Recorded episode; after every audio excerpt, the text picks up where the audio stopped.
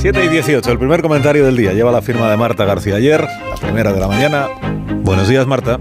Buenos días, Carlos.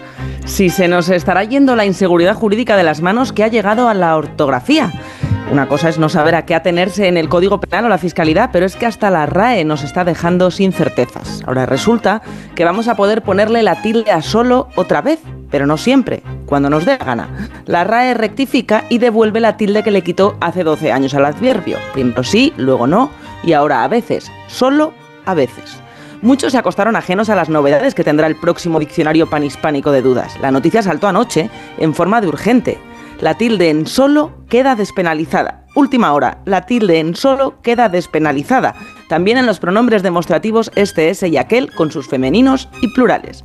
Mucha gente se estará alegrando esta mañana al enterarse. Nunca un adverbio había reunido tanta y tan ilustre resistencia. La academia llevaba más de una década dividida entre quienes seguían poniéndole la tilde a solo y los que no.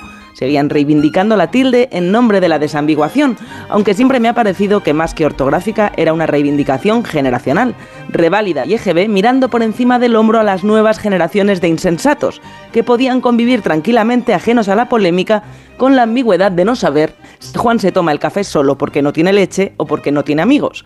Antes era una batalla generacional, ahora va a ser un sin Dios porque la RAE no va a devolverle la tilde a todos los solos que equivalgan a solamente, y menos con carácter retroactivo.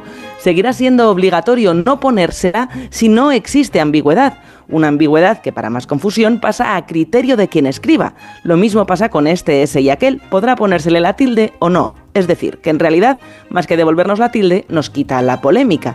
Y dicen que se ha hecho justicia. Yo solo veo más inseguridad jurídica. Moraleja, Marta. Los que nunca han dejado de acentuar solo están de celebración, pero ya no va a ser posible saber si le ponen la tilde por convicción o confusión.